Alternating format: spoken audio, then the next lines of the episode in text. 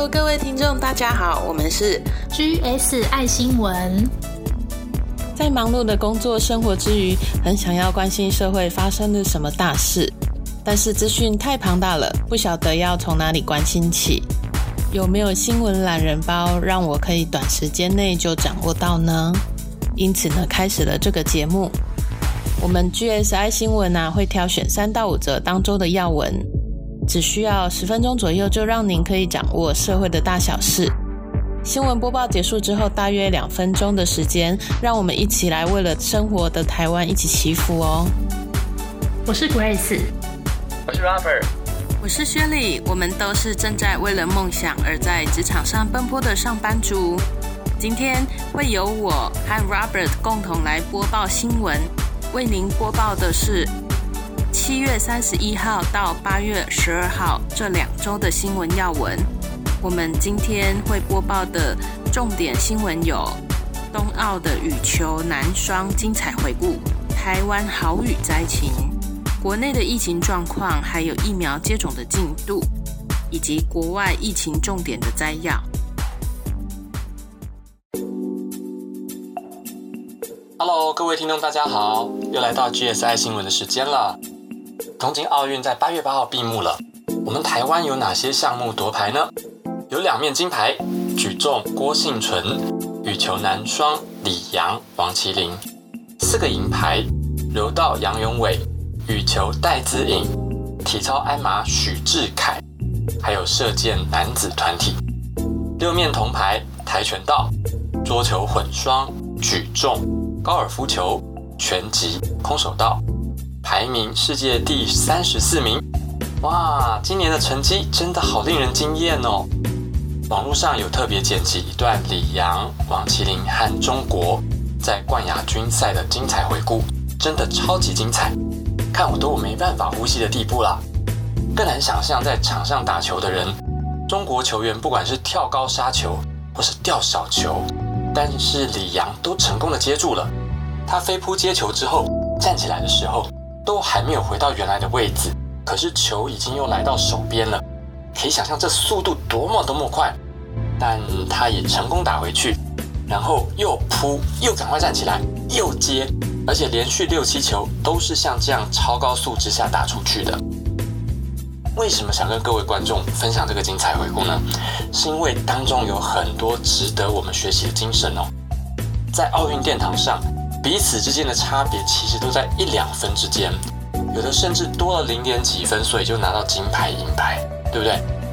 尤其在看到李阳和王麒麟成功的接住每一球，成功的打出每一球，连一球也是摆上金城，忠诚的去做。但每一球每一球都胜利，这样一个一个累积起来，最后会让你得到胜利。所以不要认为一分很少就小看这一分，不要错失这个小小的一分，在小小的一分上面也努力尽忠诚去做，在小小的一分上也要得胜，然后一分一分累加上去，这样子来获得很大的成功吧。把这样的精神也套用在我们的人生当中。因为现在疫情，各行各业都受到很大的冲击，没办法像之前那样很大规模的去做，对吗？但是在这样的期间当中，即使小小的去做，也还是要继续去做。餐厅没办法赚大钱没关系，还是继续营业，赚小小的钱也没关系，撑下去。之后等疫情结束之后，或许你的竞争对手都收起来了。但是因为你还在的关系，客人就都会过来找你。现在是无法大规模去做的时候，就算只能小规模，也要继续做下去。现在没办法获得很大的订单，没办法有很大的收入吗？没关系，趁这机会诊断看看我们自己内部是不是有需要调整改进的地方，趁这期间来改善，趁这期间该转型的要转型。因为疫情没办法大规模的去做，即使只能小规模的去做，但是没关系，还是继续小规模的做下去，仔细的持续去做吧。好，接下来报道第二则新闻，我们又来报道跟水相关的新闻了。相信最近台湾民众一定相当有感，因为台湾中南部最近淹水啦。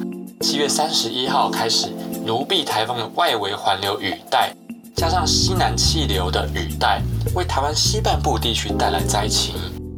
一直到八月八号、九号，西南气流逐渐减弱，但是仍然会有短暂的强降雨。中南部地区有短暂阵雨或是雷雨。虽然没有很大的灾情传出，但是还是有小小的灾情。比如说八月八号，屏东暴雨，有男子落水失踪。南投苗栗的山区有土石掉落，所以阻断连外道路。高雄的桃园部落的明巴克鲁桥也被洪水冲断，有五百零一个人受到影响，被困在部落里面无法外出。还有有些道路甚至还出现天坑，有车子经过，结果就掉进去。像 Robert 所在的台中也是这样子。还有像屏东林边、台南将军地区的积水不退。高雄的六龟在八月五号到八号，仅仅两天多的时间就已经降下了高雄八个多月的雨量，也紧急撤离了两千三百七十人。这一次的豪雨，尤其是高平地区的民众受到财务损失的影响很大。淹水导致家具淹了水，清干净之后，结果好雨又来又淹水。因为反复淹水受到损失的民众真的很辛苦。已经因为疫情经济受影响了，又加上这次淹水带来的灾情，真的雪上加霜。因此哦，听到行政院拍板定案说九月确定会发放五倍券，这个真的是好消息。不过是要用现金发放，还是像去年三倍券那样的方式来发放呢？这个目前还没有明确的定案。但是这五倍券的发放是必须的。怎么说？自从我们在五月底进入三级警戒开始，直到八月九号降为二级警戒到现在，听众们上街的时候有发现一些状况，对不对？Robert 本来预设说，降为二级警戒以后，可能餐厅啦、摊贩啦生意会回笼，人潮会涌现吧。可是九号以来这几天上街看的状况不是这样，大部分民众其实还在保持观望态度。可是因为这段期间的警戒，有蛮多店面摊贩都已经不开张做生意了耶。这两个多月的警戒状态，其实对某些产业来说已经有影响，更不用说长期的疫情以来，对某些产业冲击更大。所以政府想透过五倍券，真正用意是想让民众更多去消费，如此一来，帮助受疫情影响的产业。所以我们可以期待一下将要到来的五倍券哦。接下来呢，新闻我们还是要来关心一下国内外的疫情状况。七月三十一号开始，全台确诊的平均人数有降到二十以下。八月五号开始，平均有来到十人以下。其实呢，二级警戒之后，虽然蛮多都有开放，不过大家还是要小心。像台北有 case 啊，就是去到远东百货的超商买水果，只停留了十分钟就确诊哎。还有之前像有桃园的确诊者坐高铁来台中逛奇美成品，然后又搭高铁回桃园。就像这样啊，去到人潮多的地方的话，虽然我们自己这一年多以来都很努力的保持紧张、小心的防疫。但是不知道其他身边的人怎么样啊，所以真的尽量就避开人潮。像上上礼拜，薛丽也是有点待不住啊，将近大半年都没有去大卖场了，所以就周六下午去了。结果看到人潮超多，我真的吓到了。我一边逛一边只能心里面呼喊说：“神啊神啊，千万不要让我跟确诊者遇到啊！”结果原本期待的愉快购物时间呢，反而觉得好辛苦哦，就觉得还是乖乖上网消费就好啦，不然尽量找人潮少的时间。在八月十二号当天呢，指挥中心有公布的确诊数字是六个人，这是二级警戒以来本土确诊数的新低。但是这六例啊，都是感染变种病毒，他们都是从境外移入的。分别有从英国啊、美国啊、以色列、马来西亚还有中国入境，其中有一个人呢感染阿法的英国变异株，有四个人呢是感染 Delta 的变异株，另外有一例呢是感染哥伦比亚变异株。这是国内啊首例有看到哥伦比亚变异株的案例。那这个案例呢，他已经在国外打过两剂 BNT，可是却确诊了。虽然哥伦比亚变异株呢没有特别会增加传染力或致死率这样的报告，但是推测说呢，对于传播力啦、疫苗的抵抗力上面呢，也还是会有比较负面的影响。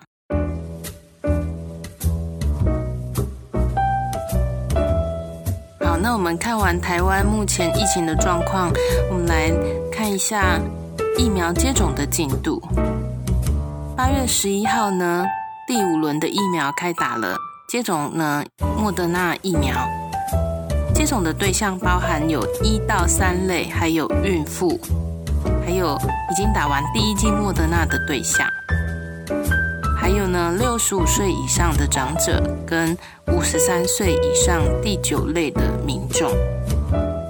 不过呢，这一批施打完之后，疫苗的数量就所剩无几，正式啊进入了疫苗的空窗期了。接下来呢是第六轮，预计在八月二十三号要开打高端，但是目前只有三十五多万剂呢有通过封间检验。八月十二号的时候，其实有五十二点四万剂的 A Z 疫苗到货了。那是不是来得及在第六轮一起可以给民众施打，就还不确定，因为还有很多程序要跑。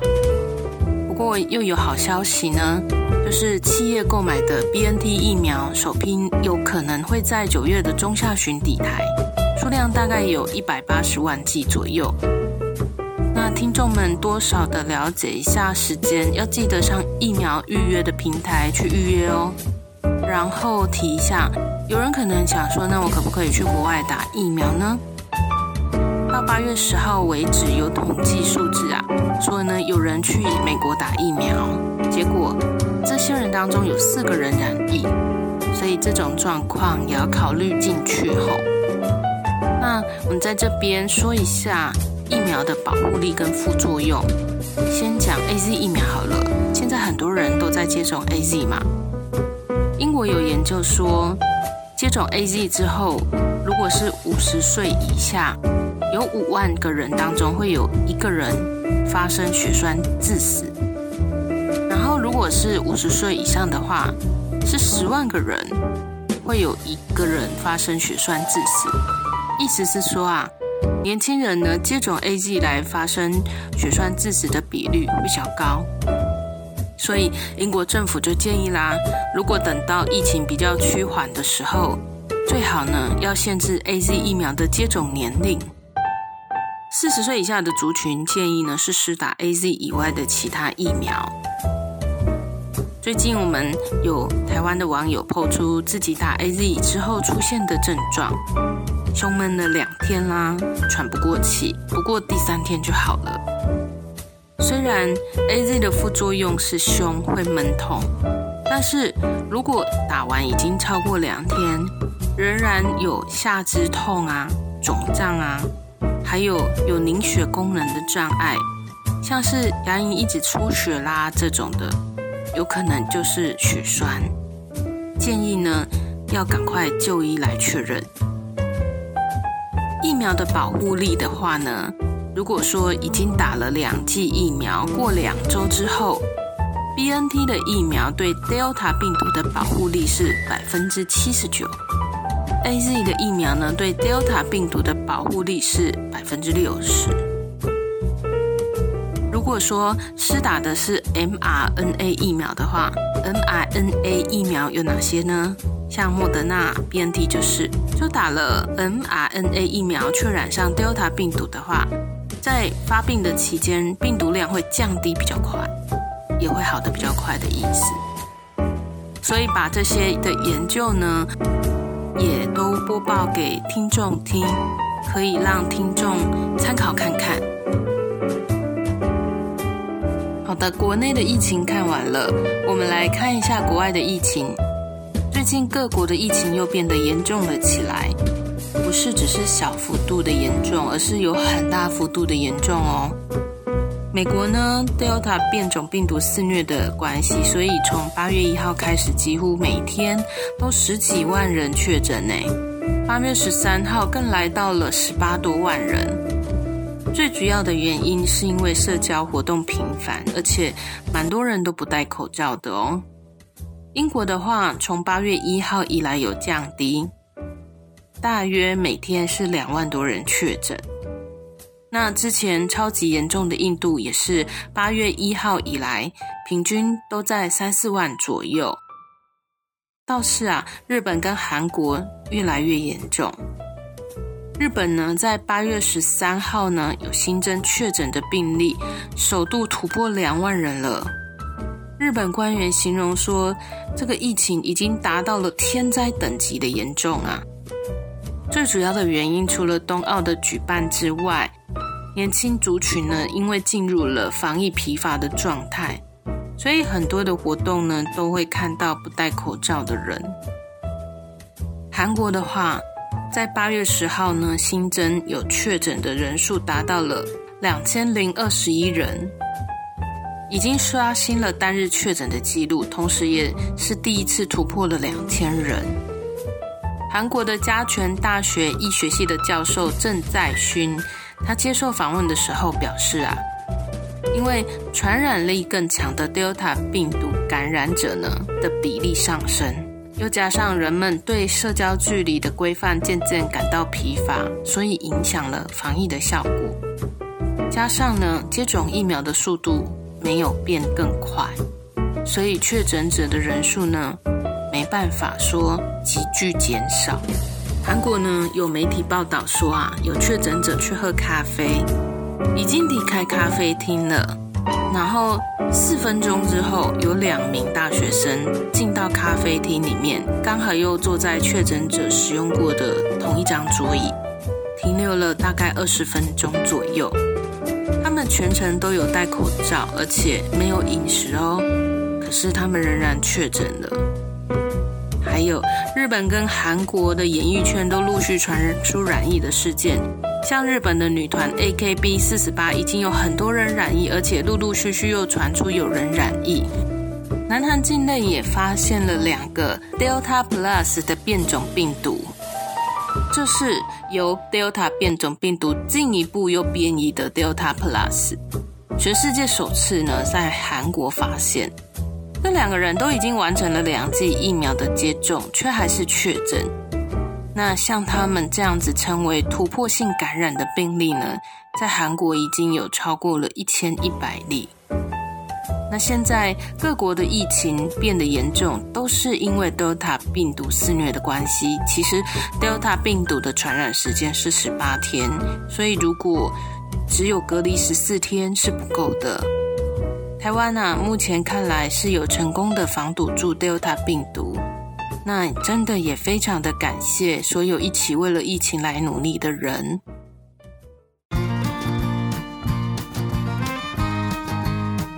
好的，我们今天新闻报道差不多喽。如果你喜欢这个节目，欢迎到 Apple 的 Podcast 给我们新闻懒人包职场聊天室五星的评价，并且留言给我们鼓励哦。也欢迎到 Apple 的 Podcast 留言与我互动。今天资料的来源主要是 CNA、赖新闻、华视新闻网、公视新闻网、三立新闻网、环宇新闻台、联合新闻网、风传媒、中时新闻网、奇摩新闻网、中视新闻台、台视新闻网、中央流行疫情指挥中心记者会。稍微提一下。八月五号，捷克有两列火车对撞，至少有三个人死亡，五十个人受伤。初判的肇事原因呢，是因为驾驶没有遵守交通号志。好，那我们下集再见喽，拜拜。接下来会帮这些新闻祷告，因为人的界限就是神的开始。那些超过我们能力所能处理的问题，也请神来帮忙。这也是每个人都可以为这世界做的事。不过，如果信仰不同，也非常感谢你听到这，我们就下周见喽。